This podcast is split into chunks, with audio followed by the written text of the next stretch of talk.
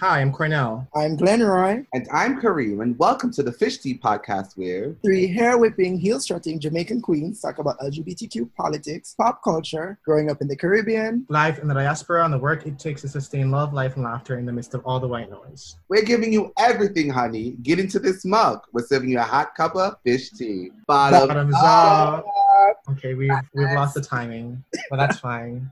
well, it's nice to see y'all again after so long. this special edition, extra, extra, read all about it. Are you big, girl? I was gonna work that to the intro, but then I felt a yawn coming. I was like, nope, nope, nope. Sorry, sorry, sorry, it, fight it. I was we're giving you an extra special edition of fish tea, but I couldn't. I couldn't. Oh, so what's been new?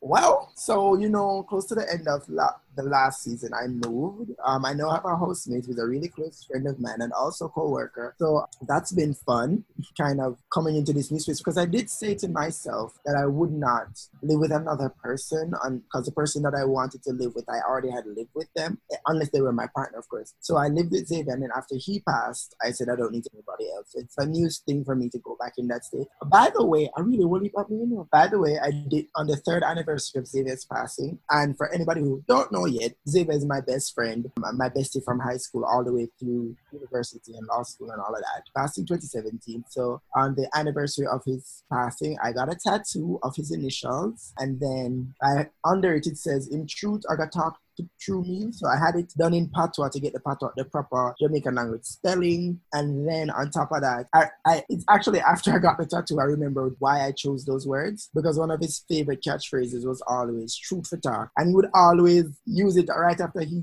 threw some massive shade at somebody. I said, no, but truth for talk. So mm-hmm. it was my way of saying, you know, his legacy lives on through me. So yeah, so I did that. I've been doing things, getting back to the groove of work as COVID restrictions lessen and I try to navigate all that craziness. But you know, it's been it's it's been quite eventful, but uneventful without my fish tea. What have you guys been doing? I mean, for the record, your tattoo looks great. I saw a photo on Instagram. Was it Instagram? I think it was Instagram. But wait, but quick question. Y'all are also working on Jamaica Pride stuff, no? So yeah, so we're doing Pride online this year, which is I mean, people are still complaining about it. It's a boohoo moment. Um, but we didn't want to, even though the COVID restrictions have been lifted a little, and the government now says basically right before the start of August 1, parties can happen. We do not want to try and book a physical space to do a physical event. And then on August 1, the government has um, um, no doesn't extend that grace period or that probationary period. So we said it's best to just keep everything online as best as possible. So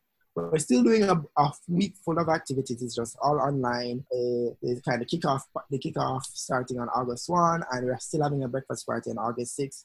And what we're encouraging people to do is that for the breakfast party, you and your friends gather around, get your little coolers in your little spaces, tune into the breakfast party live, and bubble up in your little space where it's safe. And so, so yeah. Thank you. Um, I'll go next. It's really quick. The main event really is that I moved to a new apartment, so I have have windows now, which is a really huge thing for me. I was in the basement before. So the joke that I keep telling people is that anytime I'm leaving the apartment, I keep having to double check that I turn the lights off because I'm not used to having like natural light coming. So it's just like a bit of a, a weird like mental shift that I had to make. And I mean, we don't have time to get into this full story, but the reason why I moved involved, and I, will just give you, I'll just give you words, and then you can you can concoct whatever story you want to out of that. So six cop cars, domestic assault, biker gang, gossip next door, girl by my window. Mm, yeah, let's go with that. Yeah, you can. Yeah. It's so let a gay version of ghetto. Wait a minute.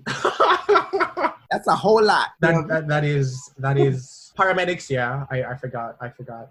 and Victoria Day holiday. Anyway, but that's that's a story for an, an, another time. Well, what have you been doing, Kareem? Girl, siya naman nakabinya to or something. I'm just, like, I'm just gonna oh. say that white people are not okay. That's what I'm gonna say. what have I been up to? I think for the most part, I it's been pretty uneventful because there's no nowhere that you can really go. Sure, we had a few family gatherings, but I think the highlight of all of this for me has been just kind of like the work that I've been doing on myself and the growth that I've been seeing, both like personally, personally, professionally, and spiritually, and just like watching relationships around me change and improve and it feels good. So like prior to when we just started this whole quarantine thing, I was like feeling very frazzled and everything. Now I'm in a much better space and much more optimistic about what's on the other side, despite all that's going around. So I mean that's the that's it for the most part. I've been getting my my chakras aligned and getting my what, what is what is do spiritual people do? I've been burning my sage and my incense, and I've been tuning. Yeah. What? Your chakra them they block up. yeah, yeah. So. but yeah, that's it's been good to me for the last few months. I can't complain. Good, good, good. Okay, so I was gonna say I'm super excited about our guest today. She's been booked and busy, so I'm really grateful she found time.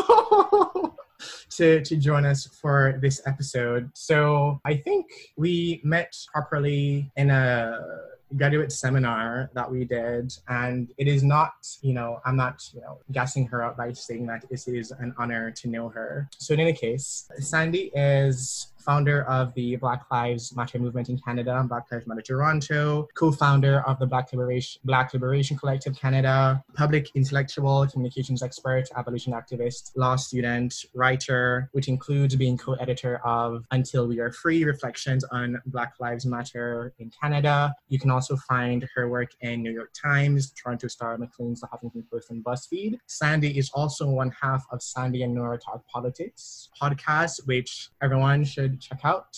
Sandy's also a top-notch Scrabble player. I see you.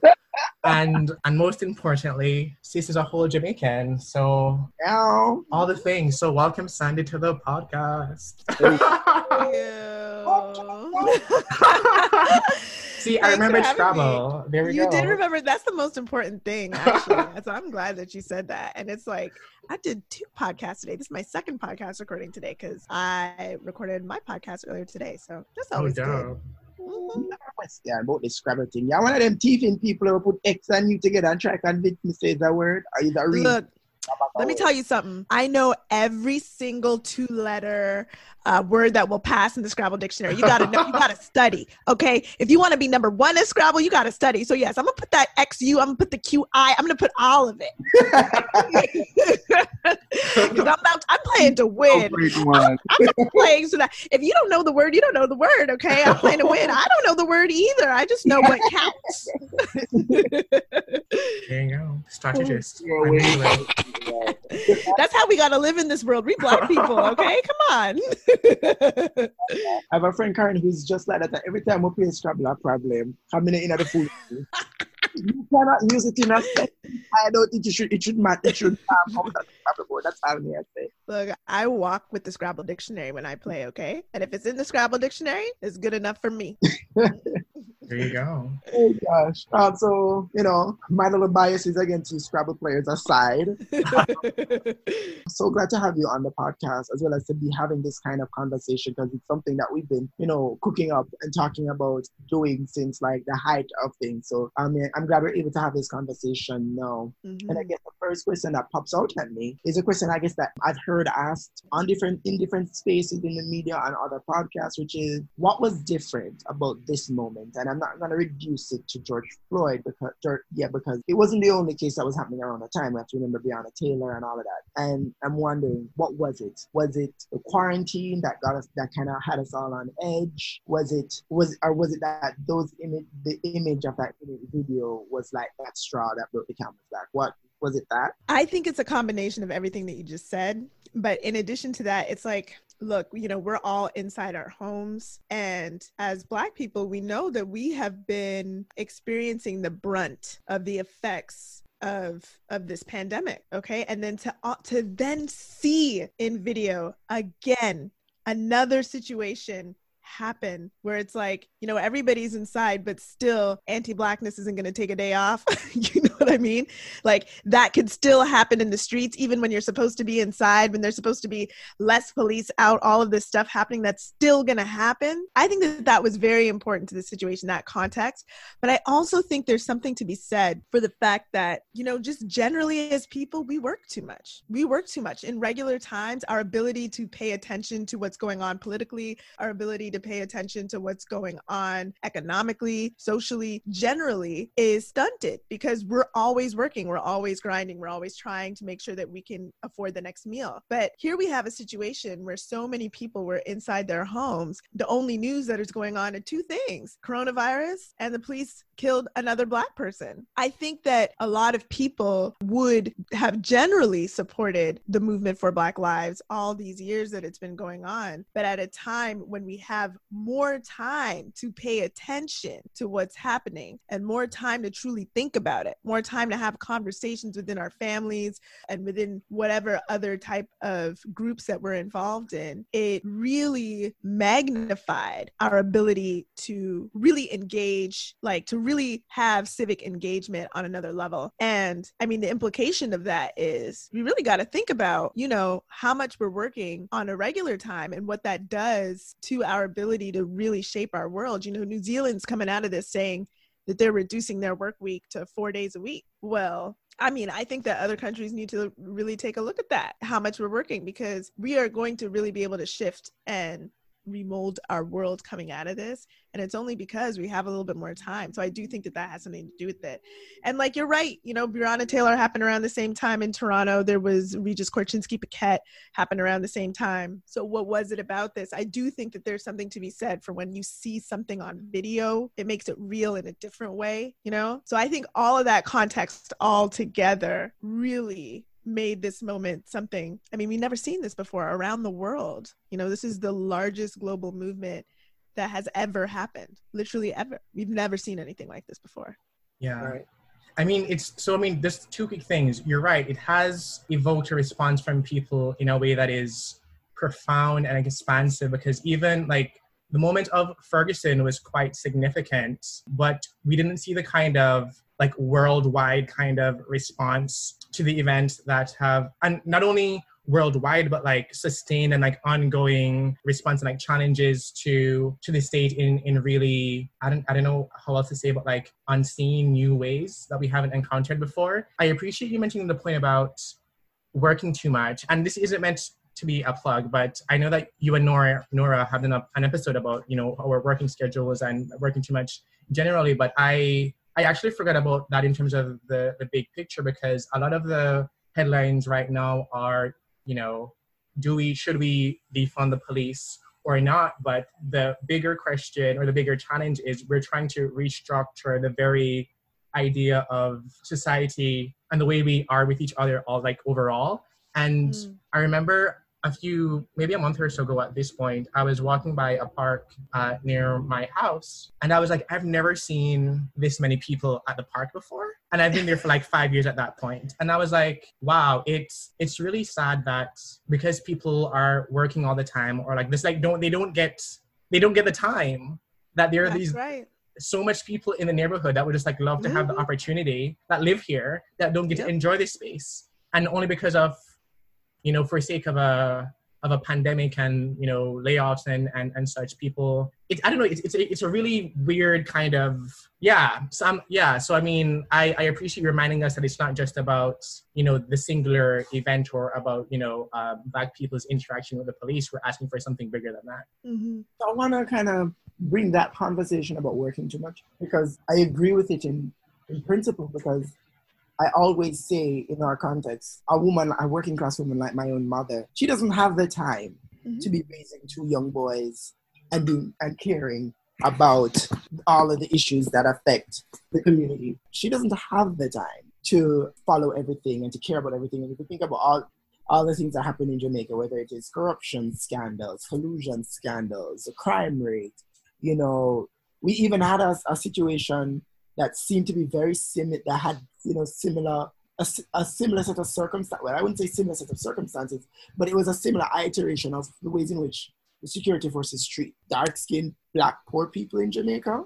Um, with Susan Bogle and and and this, this is a, a woman living with a disability in a poor community, and soldier going to the house and shots are fired, and this woman is dead, and they're chasing down somebody else, and and you wonder why why has this why has this woman living with a disability minding her own business. Why is she shot? Why is she dead? And and, and th- th- whether or not there's accountability for that. And that's not far from where my mother lives. But she can't be overly concerned because she works, she doesn't get paid as much as so- her own son, or despite the, the number of years she's been working. And so I wonder how do we have that conversation about working too much in the context of a global system of neoliberalism which extracts labor from countries like Jamaica in that kind of a way? Um, how do we have that even broader conversation when our, the, our unemployment rate is lowered by the fact that these external investors are coming from and coming and extracting labor from us in the ways that they are doing now?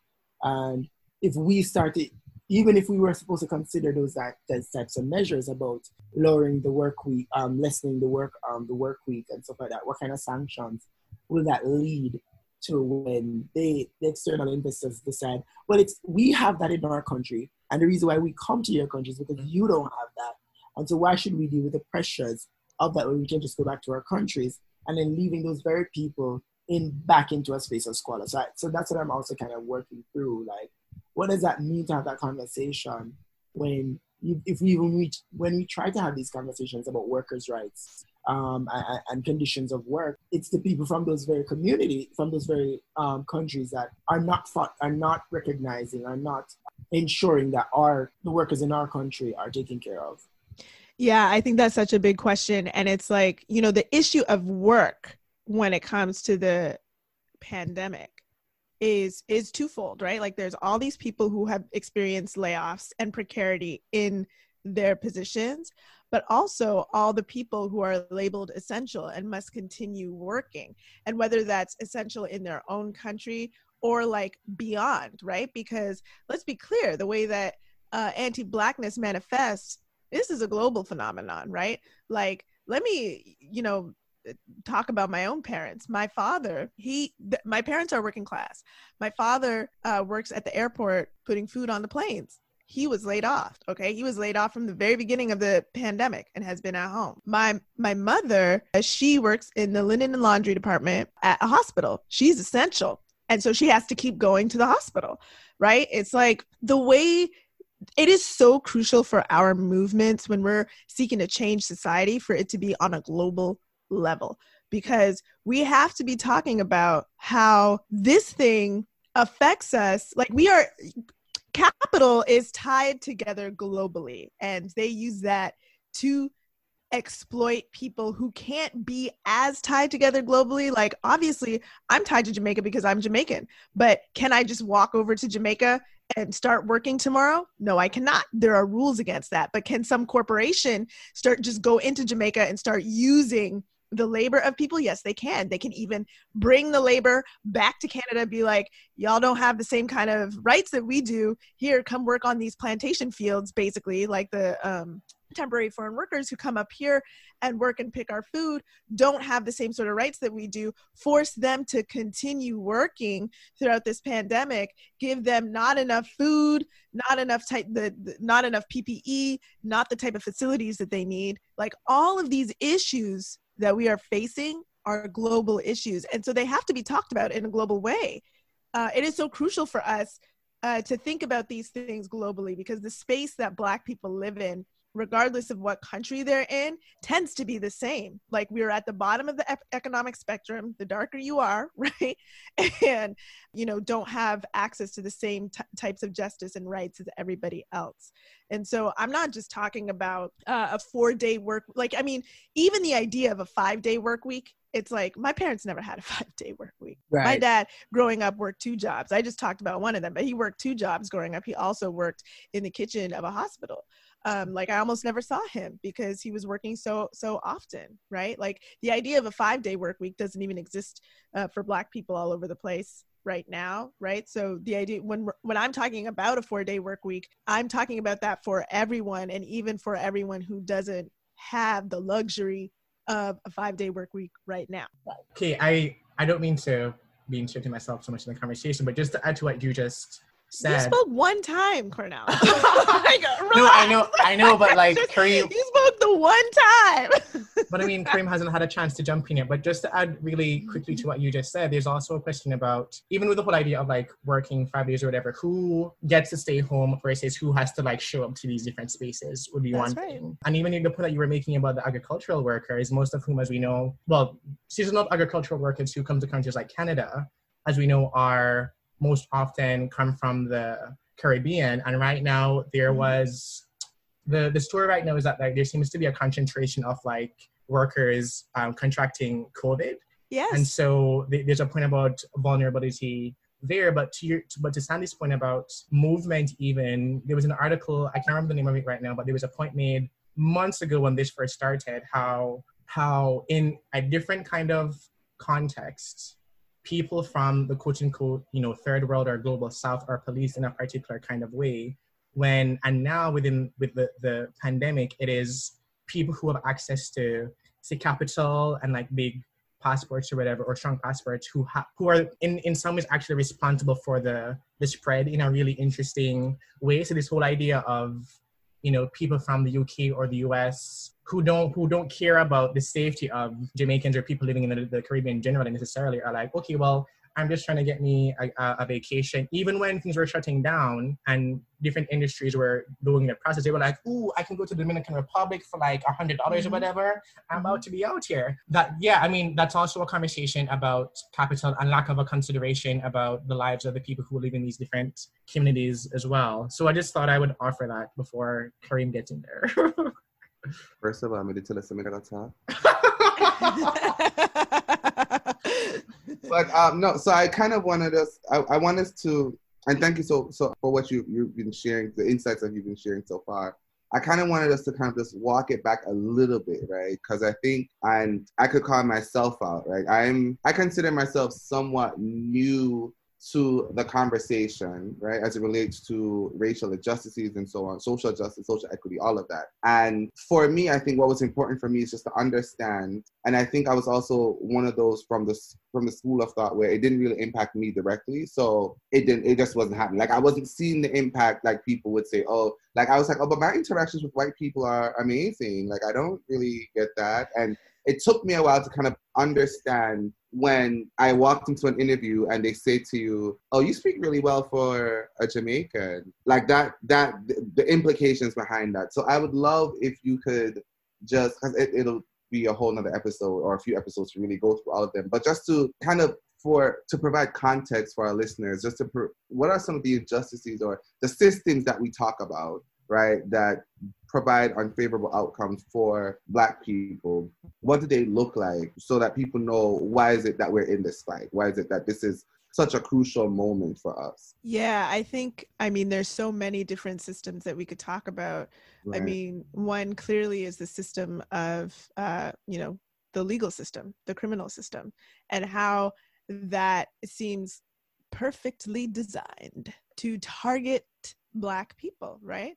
I mean, we decide, like, you know, when we talk about this is a systemic injustice or this is a system that is infecting us, we're trying to acknowledge that there is a group of people, elites, who make decisions about what is a crime and what is not a crime and what you're going to go what makes someone go to jail and what makes somebody not go to jail and so on. And it negatively affects black people. And so a, a good example of that is you know let's take a look at cannabis laws all over the world from time right? People black people have been going to jail for having a little bit of weed for a really long time okay? Yeah exactly exactly. One spliff and you're gone right? For how long? And lately lately the white folks are like oh there's money to be made. There is money to be made here and so have decided to decriminalize it. Have they let all the black folks out of jail yet? No, they have not. Have they wiped out all of those laws that saw us being targeted, arrested, had our neighborhoods being surveilled by police officers? No, they have not. But they've decided to decriminalize it, to make it legal so that they can make money off of it and that's just just the beginning of how we could talk about the criminal justice system i mean look at the opioid crisis too the opioid crisis where you, you have a lot of it tends to be white folks who are you know using oxycontin and all of these other types of drugs and did they criminalize it like they did with marijuana or like they did with what during the crack epidemic no they didn't they decided to take care of it in a different way through a public health lens. They decided we're not going to criminalize this. Why? Why did they only criminalize it when it's happening to our communities? Well, because this is the way the system is set up uh, to uh, reward white folks for the things that they do and to like take care of them and to pathologize and criminalize black people. Like when when it's something that we do, it is bad. It must be stopped. It must be surveilled. Uh, we must jail them and take them out of society. So there's one. Another one is the economic system. I mean, our very position on this side of the world, you know, is like the economic system and how the economic system works. And whether that's through wealthy states continuing to use poorer states um, as where they where they get their food where they get their raw materials where they get their labor um, and how they extract money to bring it to the wealthier whiter states or if it's how we're structured in a single society within one particular state to have uh, black and indigenous people tend to be the most economically disenfranchised the most living in the most precarity uh, making the least money the least valued uh, types of of employment are reserved for black and indigenous people. And at the top of the system always are the white folks right? Like these those are just two examples of systems that really negatively affect us. I mean we could talk about so many others the the the heteropatriarchy and how we we reward people who uh, have a a particular gender expression who are uh, sexualized in a particular way, and we leave out of uh, the the most elite uh, parts of our society people who do not conform uh, to the very rigid structures of gender uh, that this whole system has set up for us and very rigid structures of how we express our love um, in the way that this system has set up for us mm-hmm. Thank you. And I mean, and I mean, just to add a couple of examples to what Sandy was saying, if we think about the very the specific and numerous ways that Black people are affected by the pandemic even we can ask questions about how is it that or we can ask questions about like why and how those come to affect black people specifically in the way that they do right? So i'm thinking about so i mean to this point about the criminal justice system one of the earlier uh, stories that came out a few months ago was about covid cases in in prisons for example and we can ask questions about you know how do how and why do black people get to the point where we're we're, we're even within the, the, the carceral framework we're being disproportionately affected. Um, in toronto and i imagine in other cities as well um, there's a conversation about housing in terms of like densely populated um, apartment buildings. And so we can ask questions about like what are, what creates the conditions for like communities of working class black folks to be in those circumstances again making them vulnerable to the spread of, of covid. We can even think about even within university institutions where out of you know the, the framing is fiscal responsibility they are cutting black studies ethnic studies um, program again affecting largely um, black folk, we can think about how and why largely women of color, black women are in entry level frontline positions in healthcare that again are making that, and I mean, and, and we haven't even accounted for the fact that not only are largely women of color and black women in these positions, but then they are also the primary caretakers in their domestic spaces, right? So yeah, thinking about the very some of those like kind of specific examples and working our way um, backwards might be might be one way to to think about some of this stuff. Yeah, I have a question. Kind of tie up, kind of broader discussion about systems to the moment of now. It has, or do you think, Sandy, that the the, the greater access to, to this kind of knowledge and this kind of discourse with the advent of social media, um, for example, um, has that does that contribute to how much more invested we're able to be now and and and as a spill off why there's much more support for these kinds of movements now. Is it a, um, do we have more access to this kind of knowledge of the system, the systemic problems, and that's why we're ready, or a bit more ready, I guess, to challenge things in this kind of way. I, I'm gonna answer that by saying that I think that maybe it's not necessarily more access to the knowledge, but we have more access to each other in a different way you know and in a like in a real time sort of way. So that means that people who have particular knowledge can share it more quickly and with, more people. I mean even look at this podcast right? Like you have a group of people who can come together and create their own content and put out critical ideas about whether it's culture or politics or what have you, and reach so many more people.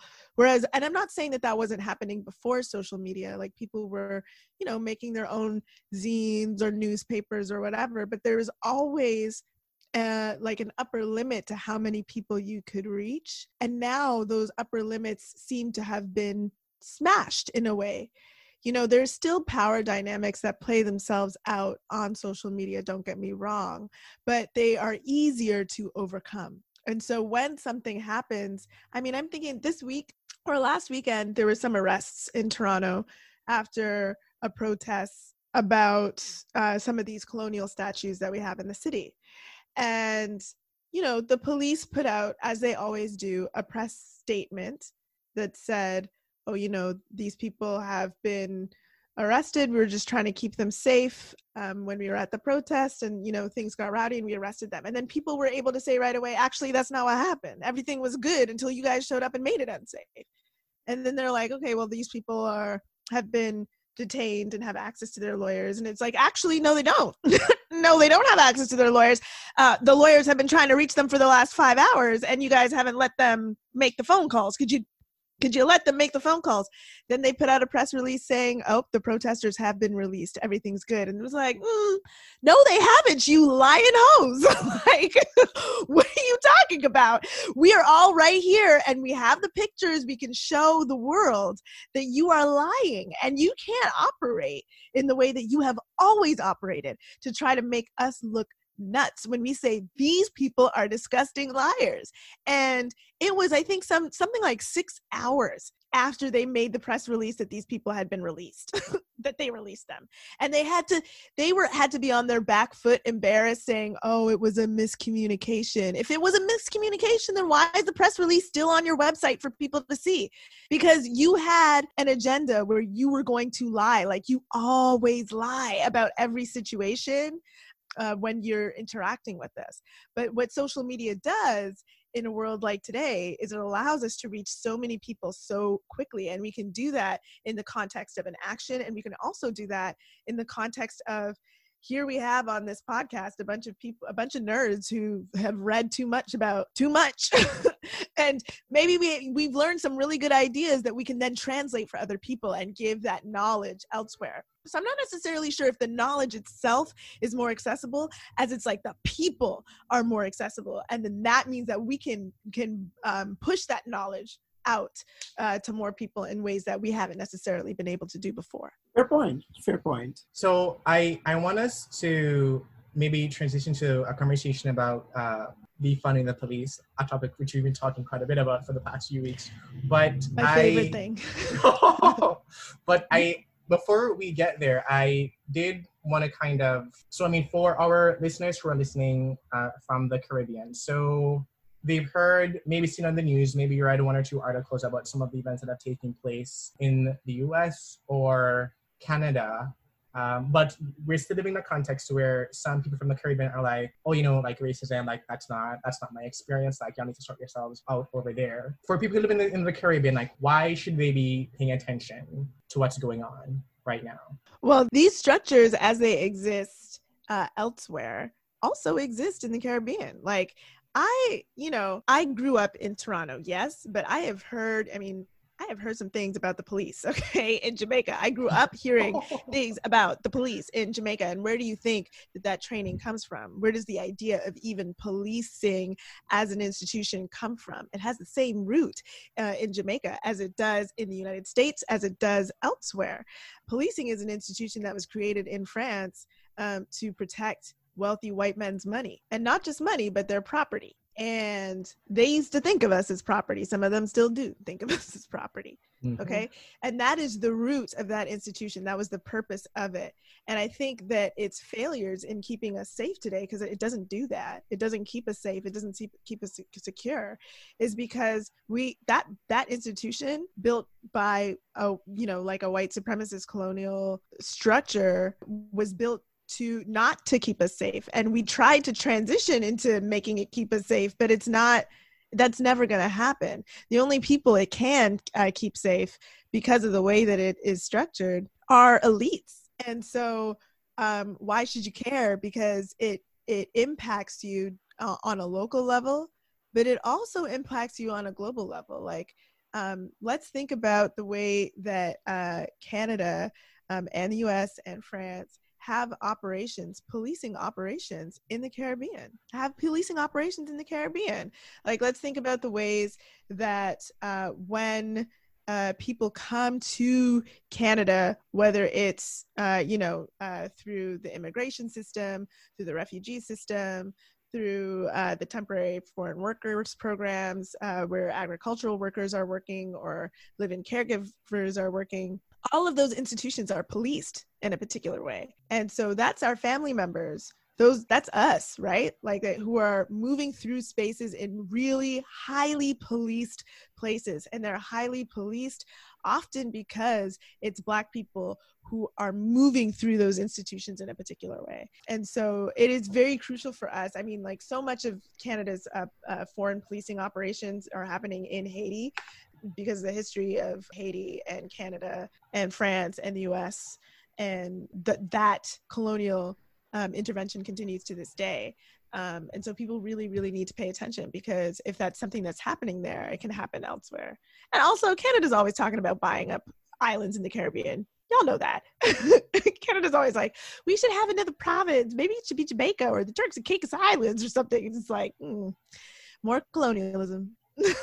And just to add for our listeners who might not be aware, and maybe I think Sandy would know more about this than I do, but a few years ago, the commissioner, I believe, went to Jamaica to understand crime in Toronto. So there's also interesting connections Yes. about like how people understand crime in Canada. But I'm also reminded of, and maybe maybe you all can correct me, but I think the UK Prime Minister, maybe Mhm. if I think the David, the, I, I think it was a story about there was one about deportation of like criminals in or designated criminals, I guess, in the UK back to Jamaica, and there was a bit of uproar. But I also think there was a story about uh, there was a desire to create like a super prison in Jamaica or something. Yeah. So he, so when that what had happened was the a prison deal. Um, what it was called back then it was around 2020, and we were mad because okay, we need prisons, in so much that we have a air prison. quotes. He's using air quotes, by the way, people. I was like, they can't hear those air quotes. so much that we have up, we're using a prison system. The ones we have are deplorable, terrible. So, in so much that we're using those, we need a new one because the ones now aren't it. Like many international organizations have, have condemned some prisons and, and, and, and lockups that we have. So, the idea, the, I guess, a part of the idea was you actually need a better prison. We're going to give you one, but the condition was we're giving you prison so that we can deport Jamaicans back here, and that included Jamaicans who never grew up in Jamaica. So really, British people with Jamaican heritage that they've decided, well, you're actually not British, go back to Jamaica. And so there was a lot of discomfort around it because it's like, but one, why a prison? Why not? Why not focus on education and infrastructure and all of that, or uh, reparations, damn it. right? But even if it was going to be a prison, why not improve the conditions of Jamaicans currently who exist in deplorable conditions within our prison system? And so, yeah, that, and then, so in all of that, like the reparations did, did, I mean, the conversation was happening while he was here. And Dave Cameron looked at a room full of black people and said, essentially, we should get over slavery. Yeah, it did not go down well. So the deal was dead after that um, because he was like, "You said what now?" And it was funny because around the time, or a little bit after that, I ended up working at the British High Commission. So it was it was a very interesting conversation for me to have about why it was one why it was terrible, um, which everyone accepted. But even the notion of reparations, I remember strict, I remember distinctly someone saying, "Well, the British people will never give you reparations because the people who benefited from slavery are dead." Or it was something of that sort. I, I mean, I don't want to misquote, uh, but basically, but a lot of zombies walking around then. Right. yes, so, so they are all dead, and so no one cared. So, so we, the current British population, they don't know nothing about slavery. Um, they didn't enslave any. So no, it was the people who owned slaves are dead. Essentially, that's what it was. And it was like, hmm. so it was, so it was a lot of that was happening at the same time. Mm. I mean, that's an interesting tie into the point of even the protest right now about like statues even right this idea of like well they're dead like is it really doing any harm to to anyone so why should we make a big hoo-ha about some of this so, let, so let's make a quick inroad into that because i was actually having a conversation on all angles um it's a tv program here in jamaica which is a current affairs program it was in professor Verene Shepherd and we were talking about removing colonial relics um, because um, you know the queen is still our head of state the governor general sits in his office and so the governor general had a insignia, the Order of St. Michael and St. George, and the symbol was a white angel with his feet on the neck of a what they said was the devil, but it was a dark skinned figure. And so it, it caused up an uproar because people are like, this is essentially George Floyd in an image that, that had been existing, and apparently no one noticed it. And so we were having that conversation, and then someone brought up, yeah, but you went to the UK on a British scholarship, so you know, how are you, what, how are you saying now that, you know, let's remove these colonial symbols? And I think it was, and so I think about like the Rhodes Scholarship and the Rhodes Must Fall advocacy that has been happening in Britain. I mean, I did just simply say is that I just made like a piece of reparations that that means the broader conversation about reparations does not need to continue to happen because you're the reason why my education system is inequitable and doesn't serve me. So you can't tell me then that I don't get to get a scholarship just because I'm saying this is your fault and you should fix this. But anyway, it's it's it's a it's an interesting conversation to have about how we even think about those symbols, even even if they've been repurposed to quote unquote benefit us. Like, I mean, I feel like that that's a, a big question about, you know, our participation in an unjust system. It's like, but okay, I hear you, but what this is the system that we were born into. Here I am trying to change it. You know, I'm trying to change it.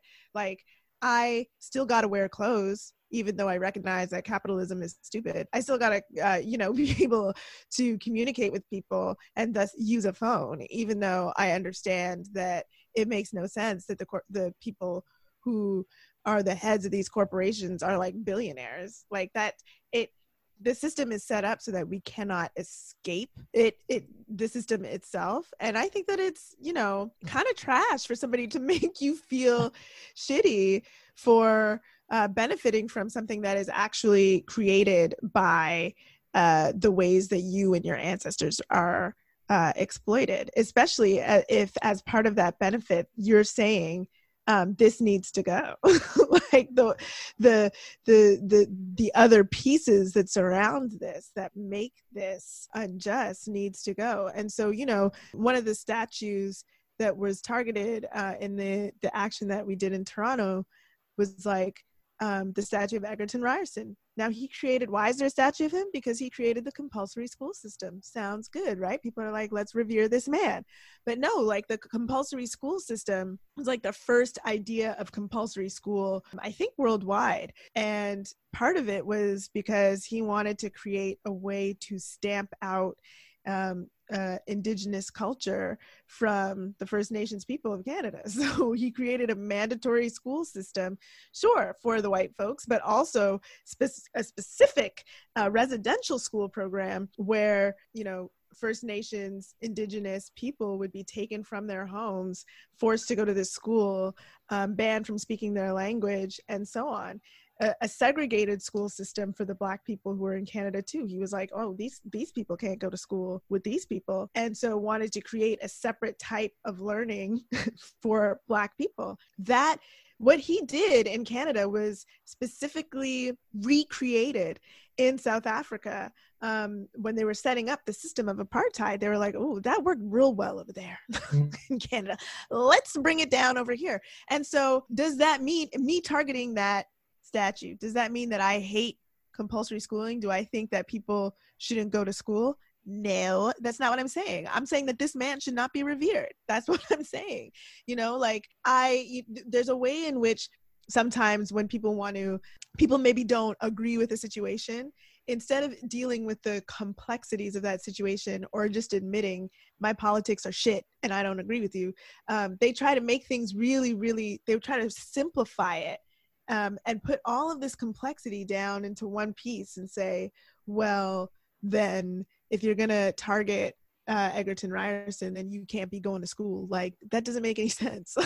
like, uh, these situations are complex, and we should treat them with the complexity um, that they uh, demand from us, because that's the only way that we're going to truly be able to reshift and recreate systems of justice where we can live with uh, the dignity that we deserve. I think a lot of it is just that we're just not wanting to have that conversation or like the, the discomfort that comes with having those conversations is, I don't know, it cripples us from actually making the change that we want to see.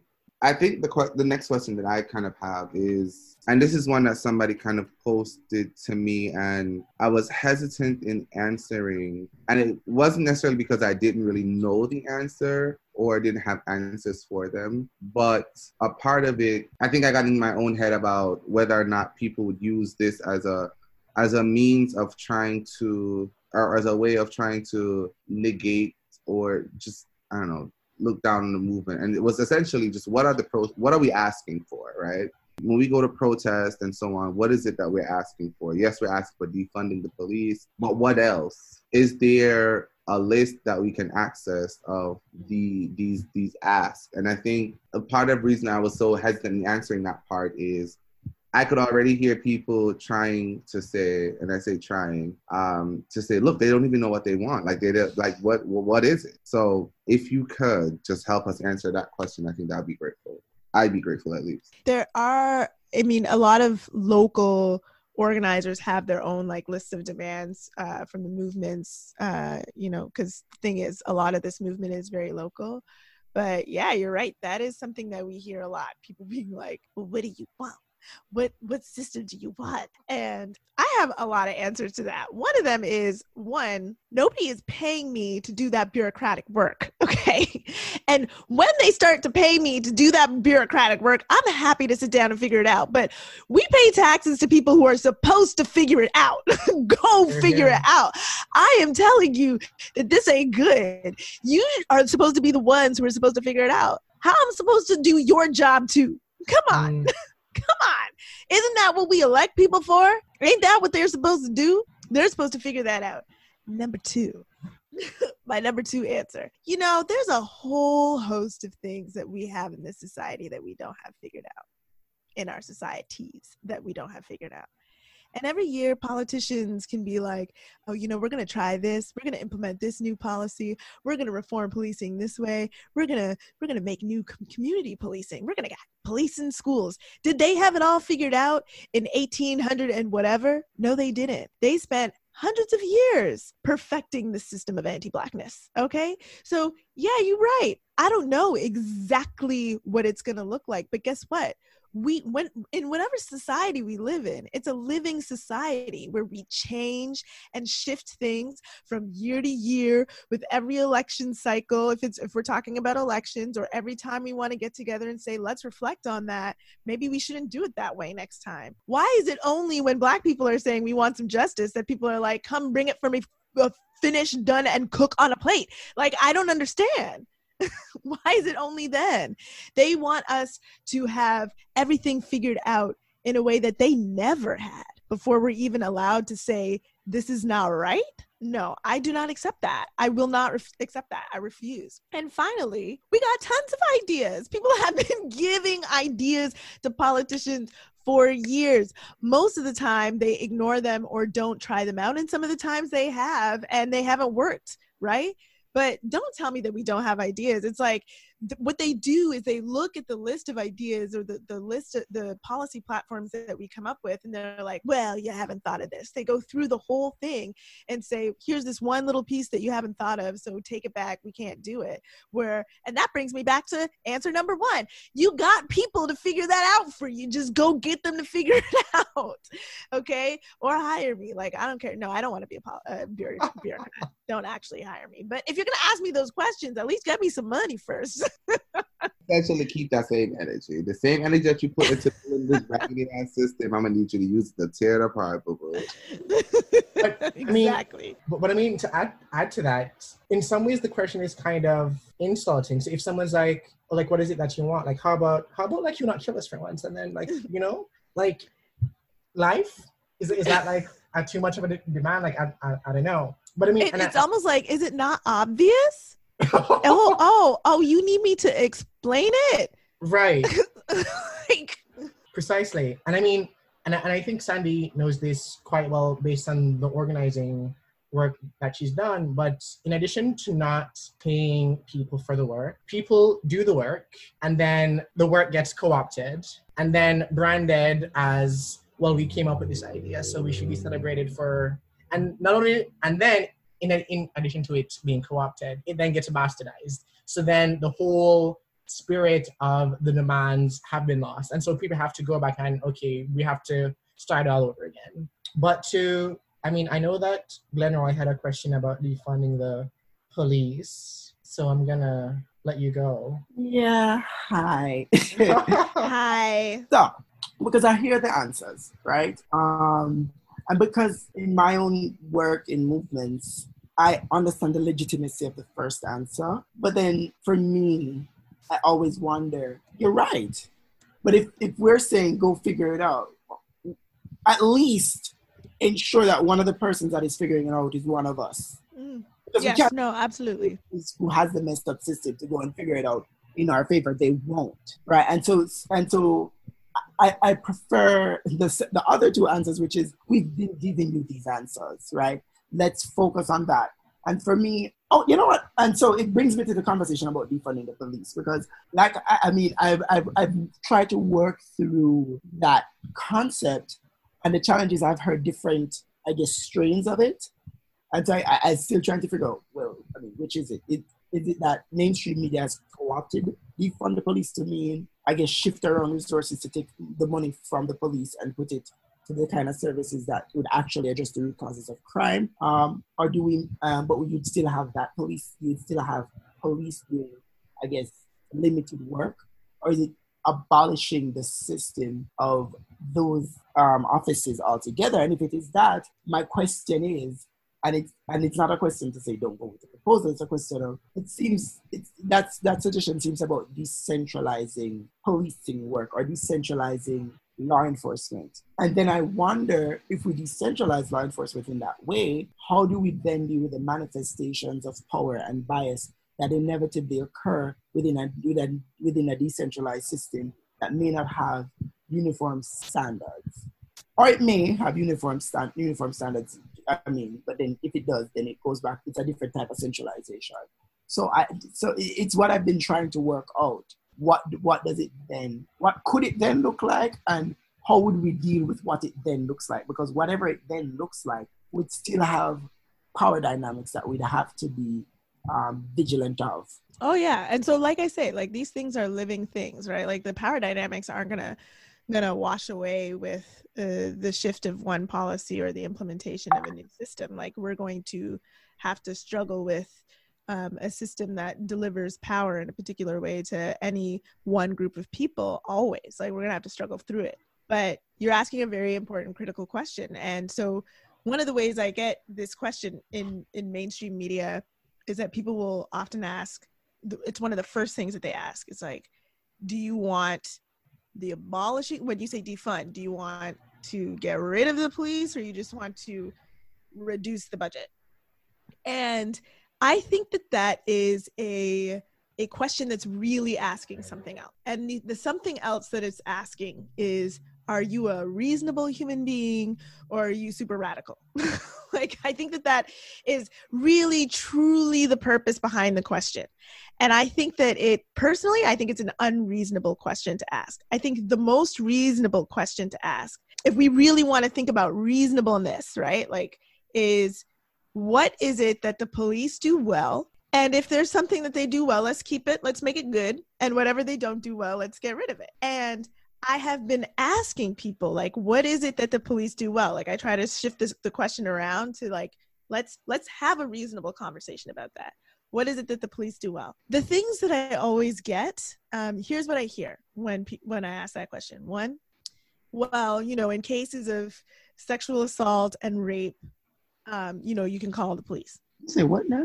you, you know what I mean? It's like the, the only people who would say that and believe it honestly are people who do not have any sort of connection to or experience with uh, gender based violence. they just don't know.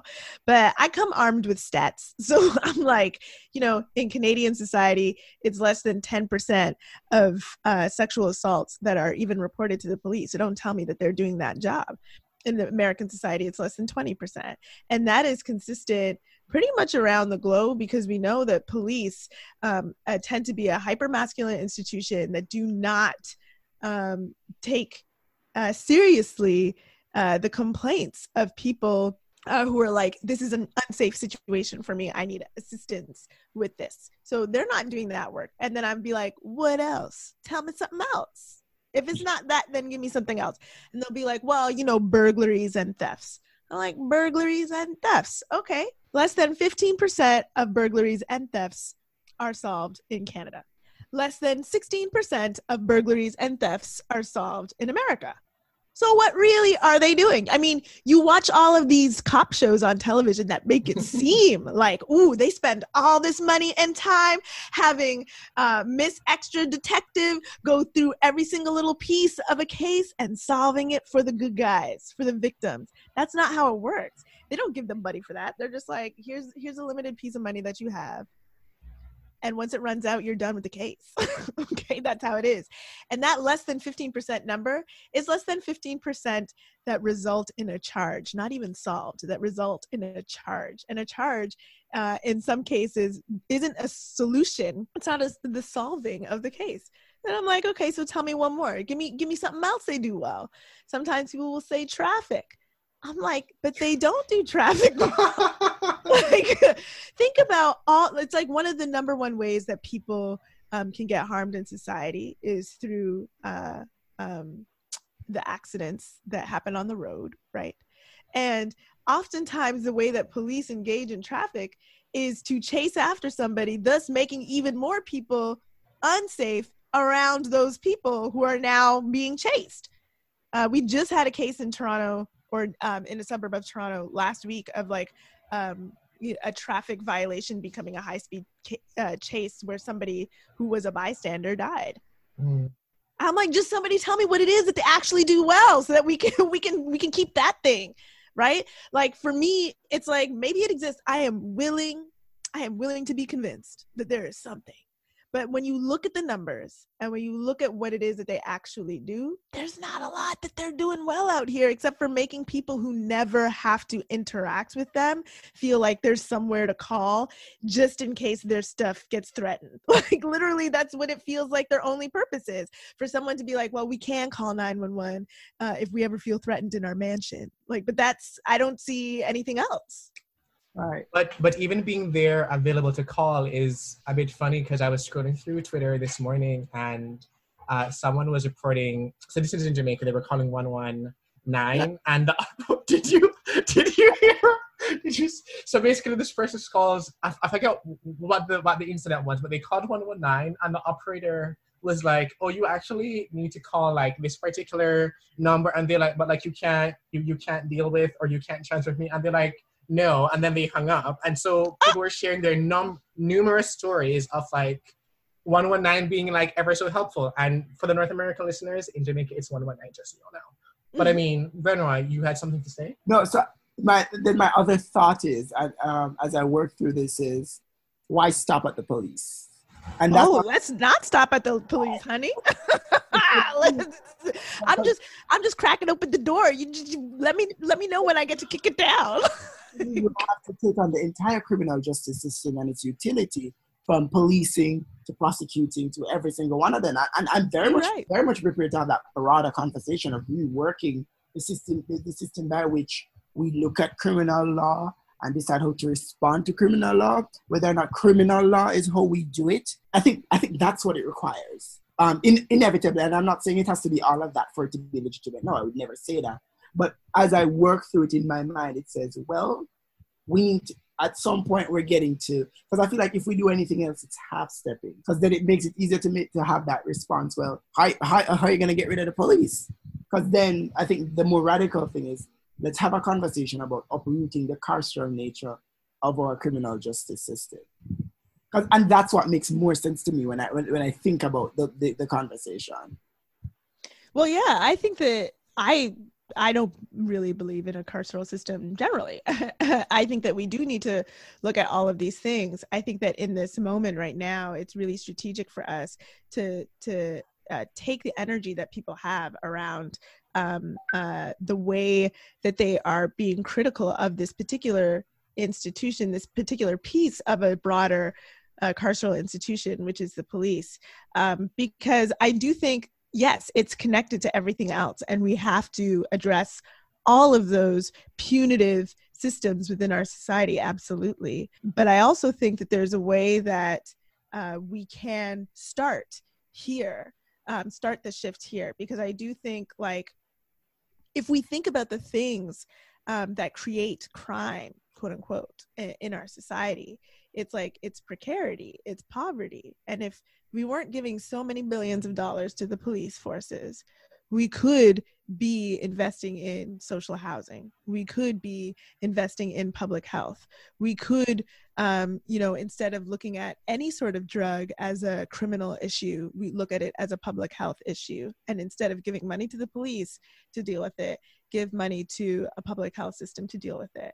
Instead of only being able to call the police when somebody is having some sort of mental distress moment that we have we build something new. Let's build something new. Let's build a mental health emergency task force where the people who show up are not going to show up with guns to kill you are going to show up with expertise to de-escalate a situation and give you the type of health support that you need. Um, i think that that is possible. I think this is uh, going to be a decades long situation if we're truly trying to change oh, can an entire carceral system. And i think it uh, it makes sense to start here at this very urgent point because so many of us keep dying um, at this point the the where the police uh, are interacting with us. But that's not the only place where we're dying. But we ain't ready to have that conversation. We're having it right now honey. Talk about the you know the the no the, the broader the, the people who are not as enlightened as us here right. on the, on this podcast. No but it is important to like to have that. And i think just to glenroy's point it, it i think the goal is to eventually revamp build tear down to the ground build it back up um, the whole system. But i think for me the urgency like sandy said is with starting with the police officers. Like they are the ones that we encounter on an everyday basis, the the ones that hold so much discretion and it is truly scary. Um, I mean, I could like just driving through neighborhoods. I am very. I find myself policing myself a lot with whenever I'm in, I'm in a particular neighborhood. Um, and I used to find myself relaxing when I'm going through black communities now because in my mind I'm like, okay, these are black cops. They'll get it.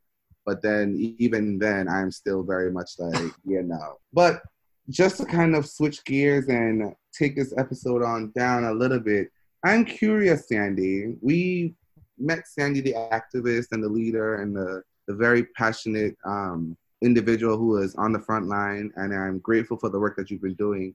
But I am curious, as somebody who is about to embark on some of this myself, how are you taking care of yourself? Because I'm imagining that it can't be easy to talk about this over and over and over again. Even if even if it isn't like direct trauma, there has to be some type of I don't know secondhand trauma or something. So how are you taking care of yourself so that you can continue to do this work? And what kind of advice do you have for people looking to become engaged and trying to find their place in this whole movement? That's a good question. I am um, one thing that I will say is that if I feel like I don't have some sort of power over um, an injustice that's happening around me or that affects me, that really makes me not do well. And so, actually, um, doing this kind of activism work is a way that I take care of myself because it makes me feel like I'm taking some power back. Right. You know what I mean? If if I wasn't able to do anything and I just was like sitting around thinking about it or talking about it with people, but not being able to have an effect on it. Um, the feeling of powerlessness really fucks with me. So I don't, you know, like I it is a big part of how I take care of myself is that I have good people around me good family, you know, like, and making sure that I actively carve out time to spend uh, with those people um, and just to like relax and not think about all of the things that I feel like we're constantly forced to think about. Um, sometimes I feel like I just got to keep go go go go go go going because if I stop, like then uh, then that's when it'll all fall apart. But that's not a good way to think, you know. Like it's good to carve out the time uh, for you and your family. Um, I do capoeira, which is a Brazilian martial art. Mm-hmm. So, you know, I'm not especially good at it or whatever, but I just, you know, like. I've seen Sandy. She's like plenty good. She'd be doing all the things on the floor. so, you know. I'm not especially good, but like I'm not an acrobat, okay? Like, but it is, it's fun. And it's like, you know, taking care of your body actually is, I think, really important to you know uh, I know it's not for everybody, but it really works for me to be able to take some time out to work out and to just have some fun and play around um, doing that capoeira. And I always am singing at the top of my lungs when there's nobody around. So, like, that's another really big piece of how I take care of myself. if you, uh, you know, are ever like driving next to me on the highway, like my windows are down and I am screaming, like singing at the top of my lungs, I have people looking at me and I'm like, I don't care. Look, you are never going to see me again. so you know like i i try to take take time out for those joyful moments you know?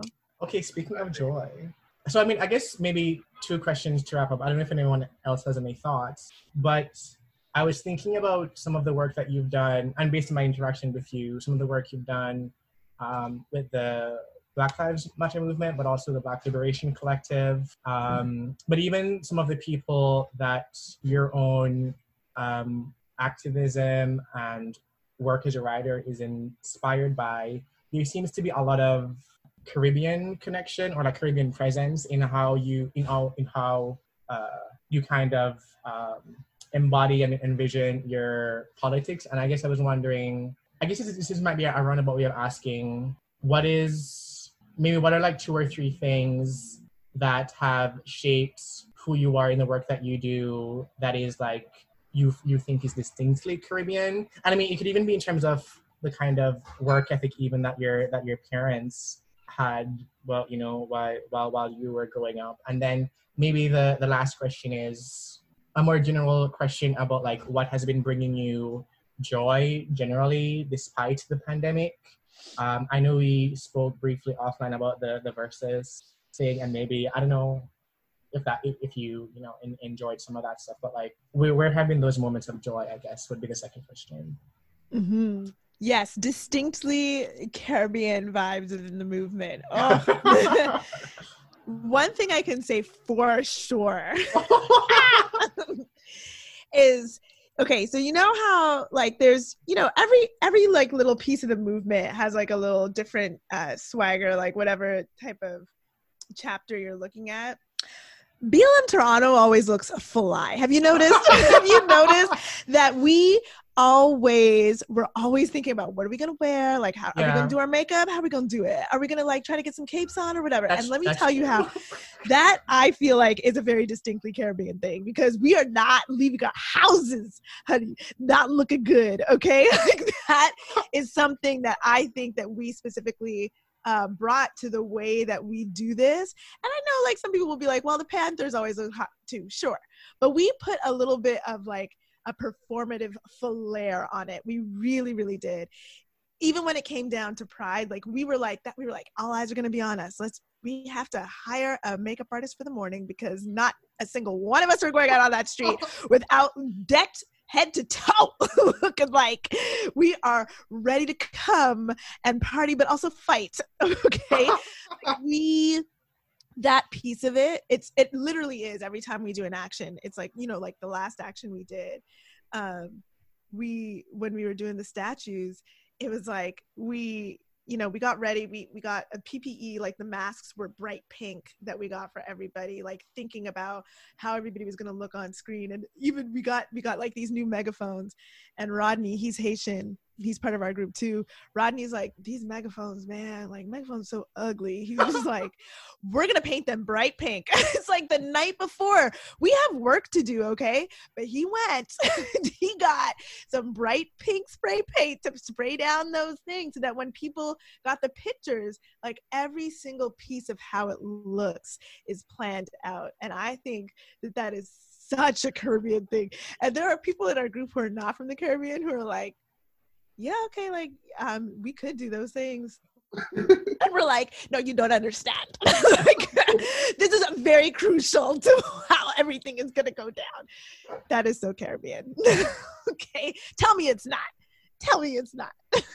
I mean, the group always does look information. I won't lie.